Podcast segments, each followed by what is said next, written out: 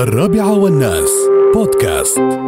ونذكركم بحملة التبرع بالدم إن شاء الله في إمارة عيمان آه، أمام مقر جمعية عجمان للتنمية الاجتماعية والثقافية في منطقة مشيرف يوم الاثنين الساعة أربعة ونص العصر.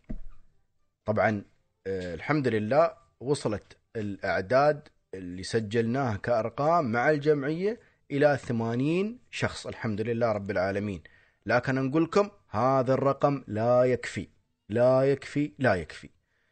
بنوك الدم في الدولة محتاجين وفي أمس الحاجة إلى آه، آه، تبرعات الناس بالدم. الله يخليكم. يوم الاثنين اللي في صحة وعافية وقادر يوم الاثنين يتوجه إلى آه، منطقة مشيرف أمام بوابة جمعية عجمان للتنمية الاجتماعية والثقافية. باص بنك الدم بيكون واقف هناك وكل واحد معاه هويته.